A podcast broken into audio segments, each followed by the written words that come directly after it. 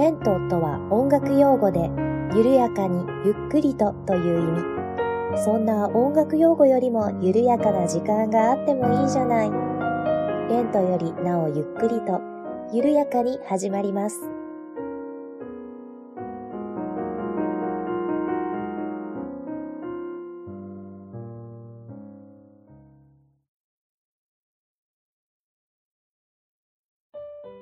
んにちは、八部九夫です。レントよりなおゆっくりと第62回目の配信です。どうぞよろしくお願いいたします。えー、皆様いかがお過ごしでしょうか？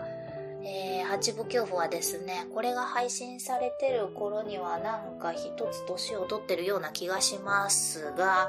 あの、永遠の18歳だと思っておりますのでね、そんなのは関係ございません。というわけでね、今日も元気に楽しく配信をしていきたいなと思っております。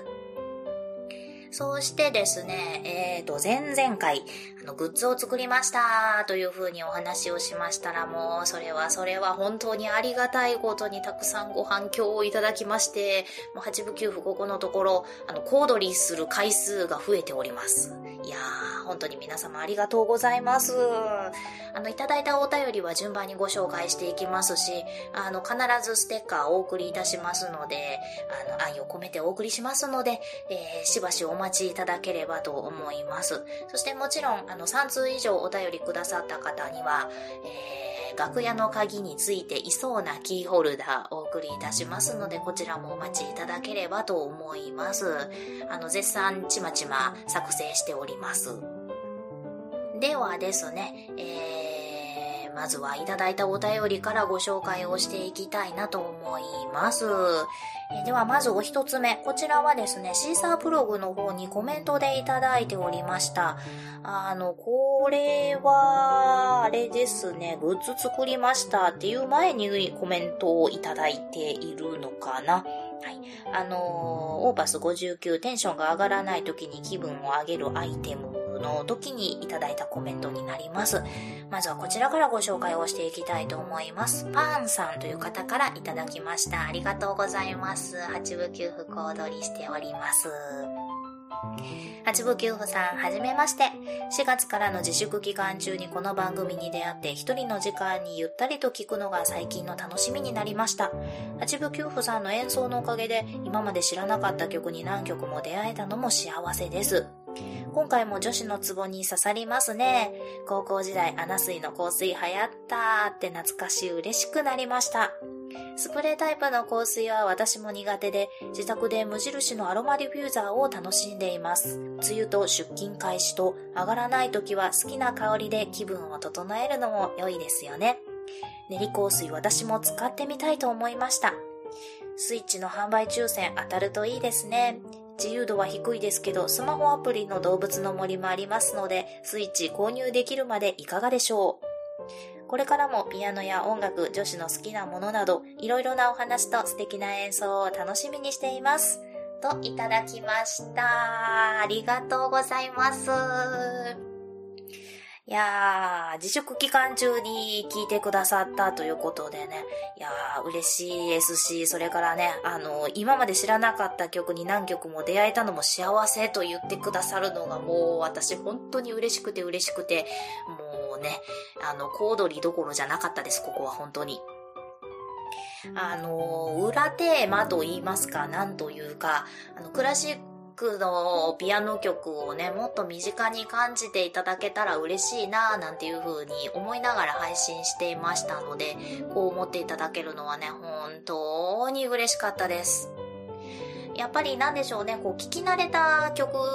っていうのはクラシックでも耳馴染みがいいと思うんですよ。あの CM とかね、ドラマなんかでよく使われる曲ってありますし、あの、いつだったっけな前回だったかなあの、前々回かなあの、オープニングがショパンの前奏曲を弾いたんですけれども、こちらがね、あの、某お薬の CM で有名な曲だったので、ツイッター上にね、あの、胃腸が良くなりそうなオープニングとか、あの、いろいろコメントをいただいたんですけれども、あの、こういう曲はね、やはり皆様聞き馴染みがあったり、ああ、あの曲だっていう風なことを思うとは思うんですけれども、そうじゃない曲で、あの素敵な曲っていうのがたくさんあるのでね、あのそういうところもちょっと興味持っていただけたら嬉しいなぁなんていうふうに思いながら、えー、ピアノは弾いております。まあ中にはね、こう有名な曲も織り交ぜて、ちょっと楽しんでもらえたらというふうには思ってるんですけれども、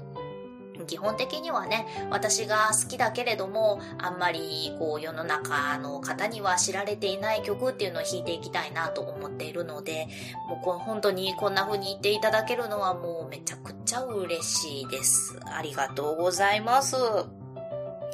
そうしてね、スプレータイプの香水苦手な方がいらっしゃってよかったです。はい、私だけじゃなかった。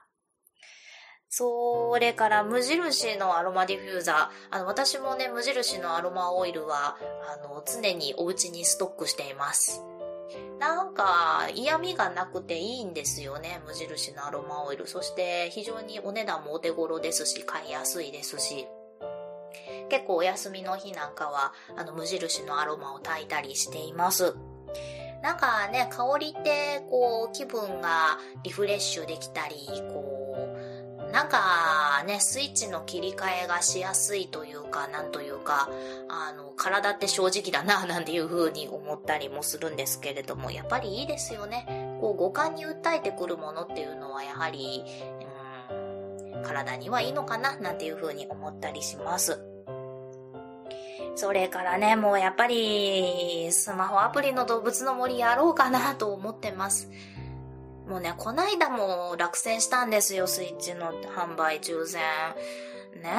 え、なんか、生産量が増えてきた、追いついてきたみたいな報道を見たんですけれどもね、なかなかまだ当たりません。で、スマホアプリの方の動物の森はね、うちの主人がハマってやってたんですよ。で、今現在もやってるっぽいのですが、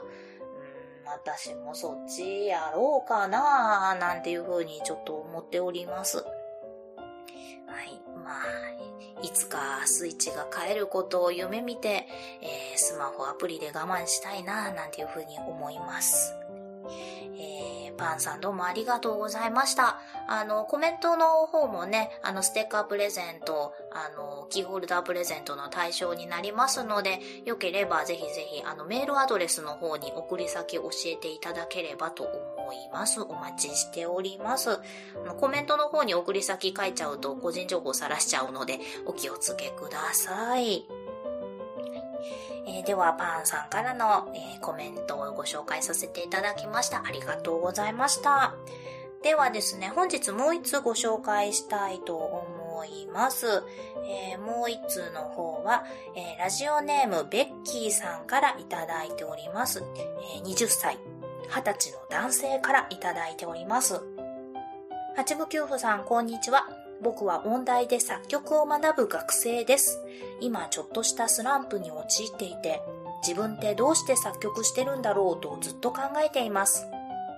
音楽をやっている人なら誰だってもうやめたいと一度は思うのかもしれません。八部九夫さんは大学で軽い挫折があったとおっしゃっていましたが、そんな時やっぱりピアノはやめられないなと、再び音楽の世界へ引き戻してくれた心のオアシスはありましたか？楽曲でも演奏家でも小説でも何でも大丈夫です。ぜひ教えてください。といただきました。ありがとうございます。はい、あの、ベッキーさんなんですが、えー、ベッキーさんもね、ポッドキャストされておられます。えー、ベッキーの部屋というポッドキャストをされておられますのでね、あの、こちらも音楽のポッドキャストとなっております。あの、音楽仲間としてぜひぜひ、ポッドキャスト界盛り上げていきたいなと思っております。と、まあまあ、そういうベッキーさんからのお便りなんですが、そうですね、挫折から立ち直ったもの。うーんちょっと今日は本編でこちらをお話しさせていただこうかなと思っております。ではでは、えー、早速ではございますが、今日の本編に移りたいと思います。ではどうぞ最後までお付き合いよろしくお願いいたします。はい、では本編です。えー、ベッキーさんからいただいたお便りにあった、えー、やっぱりピアノはやめられないなと再び音楽の世界へ引き戻してくれた心のオアシス。はい、こちらをね、お話ししていこうと思います。うーん、そうですね。あの、私結構挫折は何回かしてるんですよ。まあ、大学入った時ももちろんありましたけれども、それ以前にですね、まあ、挫折というかなんというかなんですが、えーと、まあ、あれはいつだったかな？小学校、中学、なんて言ったかな？いや、小学校だったな。あの、音楽教室に通ってまして、まあまあ、あの、こちらでもお話ししたことあるかなと思うんですけれども、まあ、某有名な音楽家も通っていた、いわゆる英才教育を施す音楽教室だったんですね。で、そこでですね、成績ごとにクラス分けがなされるんですよ。で、私一回なんか体調があまり良くなかったのか何なのかわかんないんですけど、というかまあその時のクラスの先生と相性が悪かったっていうのもあるんだと思うんですけれども、まあ、テストの点が非常に悪かった時が一回だけありまして、あの、次のクラス分けでクラスが落ちたんですね。で、それまで一番上のクラスにいたんですけれども、一個ランクが落としてしまいまして、で、まあね、うちの母がそれにめちゃくちゃ怒って、親子喧嘩したんですよ。というか、まあ一方的に怒られてたんですけれども、それがね、一番最初の挫折だったんじゃないかな、なんていうふうに思います。今思うとね、うちの母もあそこまで言うことないじゃないかって思うんですけれどもね。まあ、あの時は私もね、あの、そこまでまだ気が強くなかったですし、従順な女の子だったのでね、お母さんにここまで言われたら私はもうこんな音楽の才能なんてないんだ、なんていう風にね、まあ、一週間ぐらい泣いておりましたね。うん、でもまあね、次の試験で、まあ、元のクラスに戻ったんですけれども、うん、上のクラスに上がれたんですけれどもね、うんあの時はもう昔すぎて何で立ち直ったのかはわかんないんですが、何だったんでしょうかね。ただ、そうですね。うん当時ついてたピアノの先生とかがその時はね、かなり取りなしてくれたような気がします。なので、うん、自分の力で立ち直ったっていう感じではないですかね。まだこの時はね、親に言われてるから音楽教室通ってるっていう感じでもありましたし。はい。まあ、最初の挫折はそんな感じでした。で、ね、二つ目の挫折は、まあ、同じく音楽教室で、これは中になってたかな。あの、ピアノの実技試験で、ね、めちゃくちゃ間違ってしまったんですね。もう明らかにわかるミスをしてしまいまして、ページをね、2ページぐらいすっ飛ばしたんですよね。うん同じところばっかり弾いてしまって、弾き直しても同じところで詰まってしまって、もうなんか無理やり終わらしたっていうような感じの試験内容でございまして、で、この時もね、母親にめっちゃくちゃ怒られまして、うん、一週間ぐらい泣きましたね。うん、もう学校行っても泣いて、家帰っても泣いて、部屋から出てこなくてみたいなね。うんまあそんな感じだったんですが、これもね、まあ当時ついてたピアノの先生に慰めていただき、まあ母親に取りなしてもらい、立ち直ったっていう感じですかね。はい、またこの時も私は従順だったので、うんあの、自分がっていうよりかはね、あの、親が習わせてるからピアノ習ってるみたいなところはございました、正直。はい。なのでね、まあ母親の機嫌が治ったので、またピアノ弾き出したっていうような感じも正直あったんじゃないかな、なんていうふうに思います。あの、こんなこと言うとね、うちの母親どんだけ教育ママなんだ、どんだけひどい親だって思われるかもしれないですけれども、なんでしょうね、若気の至りだったんでしょうか、うちの母も。今全然仲悪くないのでご心配なく。はい。はい。そうして、まあ、ここからですね、えー、いろいろあったんですよ、私、本当に。まあ、高校時代にね、こう、目標としていた大学にレベルが届かないんじゃないか、みたいなことをね、あの、言われたりして、落ち込んだこともありますが、まあ、その時はね、まあ、落ち込んでても仕方がない、やると決めたもんはやるんじゃと思ってね、あの、まあ、死に物狂いで頑張ったという感じなので、正直挫折とは言えないですかね、この辺は。で、ね、大学に入りまして、で、やっぱりね、こう、レベルが合わないんじゃないかって言われてたぐらいなので、あの、成績は私めちゃくちゃ悪かったんですよ、本当に。で、まあ大学に入って気が抜けたっていうのもあるんですけれども、まあね、結構落ちこぼれの部類でございまして、ただまあね、それなりに弾いて卒業できればいいか、みたいな、えー、そんなノリで大学時代を過ごしておりました。ただね、あの、結構私気が強い方でして、うん、こう比べられるのとかはやっぱり嫌だったんですよね。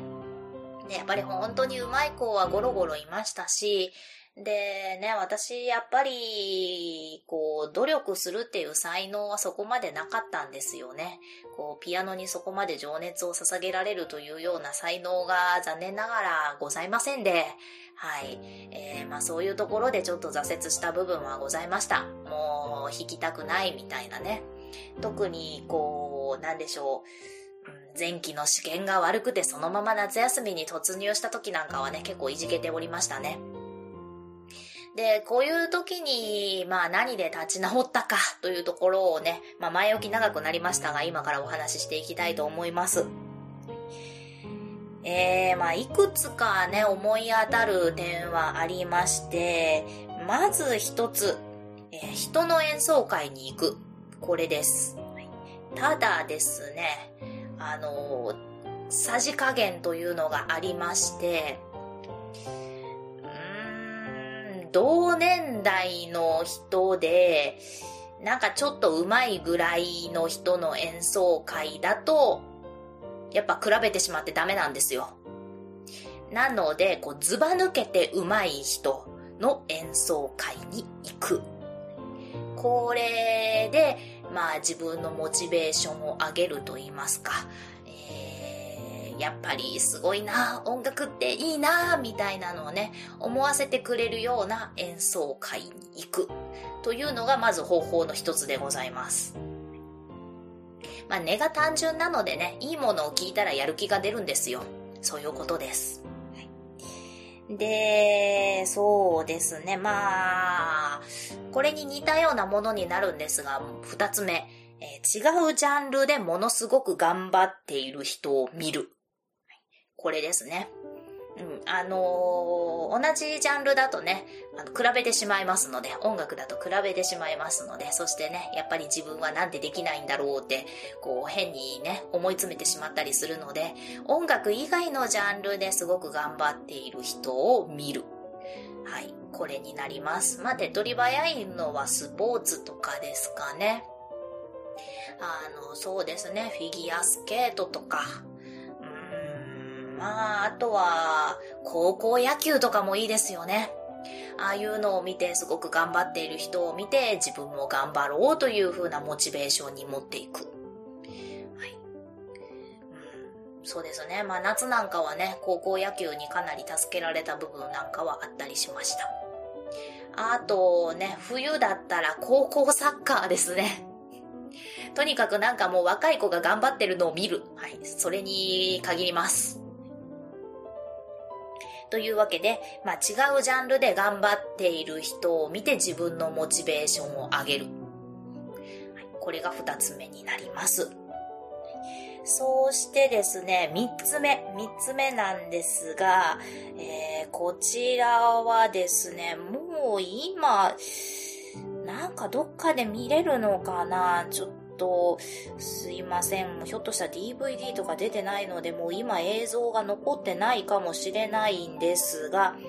えーとですね、あれ、いつ放送されてたんだろう。えー、藤子ヘミングの奇跡っていうドラマが、えーと、放送されてたんですね。私、大学入ってなかったと思うんですけれども、えーと、ちょっと調べよう。えーと、藤子ヘミングの奇跡。あ、あたあった。2003年10月17日にフジテレビ系で放送されたテレビドラマだそうです。はい。あの、藤子ヘミングさんっていう有名なピアニストの方の半生を描いたドラマでして、えー、っと、菅野美穂さんが藤子ヘミング役で、出演されていたドラマなんですけれども、まあまあご存知の方も多いかとは思うんですが、この藤子ヘミングさんってすっごい波乱万丈な反省を送っていらっしゃるんですね。でものすごい努力をされて、まあ今のこう世界的なピアニストになったという方なんですけれども、まあその反省を描いたドラマ。こちらをね、えっ、ー、と、見返すというわけではないんですが、えー、確かね、ビデオとかそんなのには記録してなかったはずなので、えー、一つ一つのシーンを思い出す。思い出して、なんかこう自分を奮い立たせるというようなことをやっておりました。あの、でもこのドラマすごくいいドラマだったので、うーん、また DVD とか出てたら見たいんですけどね、やってるのかな？あの、ぜひぜひベッキーさんも良ければ見ていただければな、なんていうふうに思います。そうしてですね、思いつくものの最後なんですが、もうね、人って単純です。八分休符って超単純です。えー、これはですね、あの、こないだ、ミクシーのサービスがなんか終わるかもしれないみたいな、あの、ネット記事を見まして、あの、終わるわけではないそうなんですけれども、まあ、当時ね、私ミクシーよくやってましたので、たくさん日記とかも書いていたのでね、ちょっと見返したんですよ。当時の日記を。そうしましたらね、すごいなんか、あの、めちゃくちゃ落ち込んでた記事の次にめちゃくちゃ浮かれポンチな記事が出てきまして、日付順には並んでたんですけれどもね、えーまあ、ピアノをめちゃくちゃ練習したいみたいなすごい浮かれポンチなことが書いてあったんですよ。で、この浮かれポンチの原因なんですけれども、あの、好きな人にすごいって言ってもらったっていう はい、それだけです。それだけでね、落ち込んでいたところから、あの、めちゃくちゃやる気が出ております。もうなんでしょうね。好きな人になんか褒めてもらうっていうのが一番の特効薬なんじゃないかなと思います。まあちなみになんですけれどもね、この時の好きな人っていうのは今の主人だったりするんですけれどもね、はい、あの、なんでしょうね、今すごいすごいって褒めてもらってもあまりありがたみがないというかなんというか、私も擦れてしまったもんですね。なんですが、まあ、でも本当にね、あの、自分が好きだと思ってる人、尊敬している人、好意を持っている人、え、こういう方からね、褒めていただくっていうのは、一番の特効薬なんじゃないかな、なんていうふうに思います。あなたはすごい、すごい、一度その曲聴いてみたい、みたいなこと言われたらね、やっぱり頑張ろうって思うじゃないですか。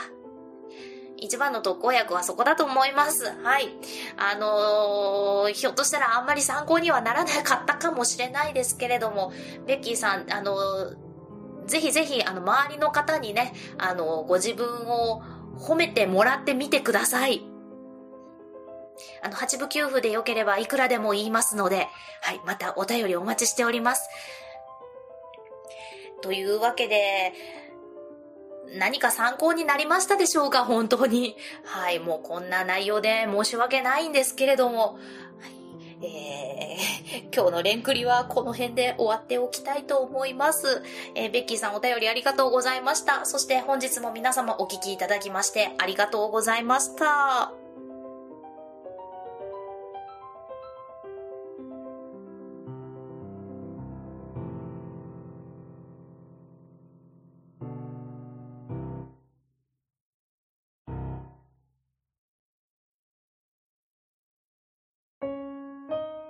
この番組では皆様からのお便りを募集しております。メールアドレスは、レントゆっくり、アットマーク、gmail.com、lento.yukkuri、アットマーク、gmail.com です。ツイッターは、アットマーク、レンクリでやっております。ハッシュタグは、ハッシュタグ、レンクリ。レンはカタカナ、クリはひらがなです。お便り、ツイート、DM などをいただけると、八部九符は小躍りをして喜びます。どうぞよろしくお願いいたします。では、次回またお会いしましょう。ごきげんよう。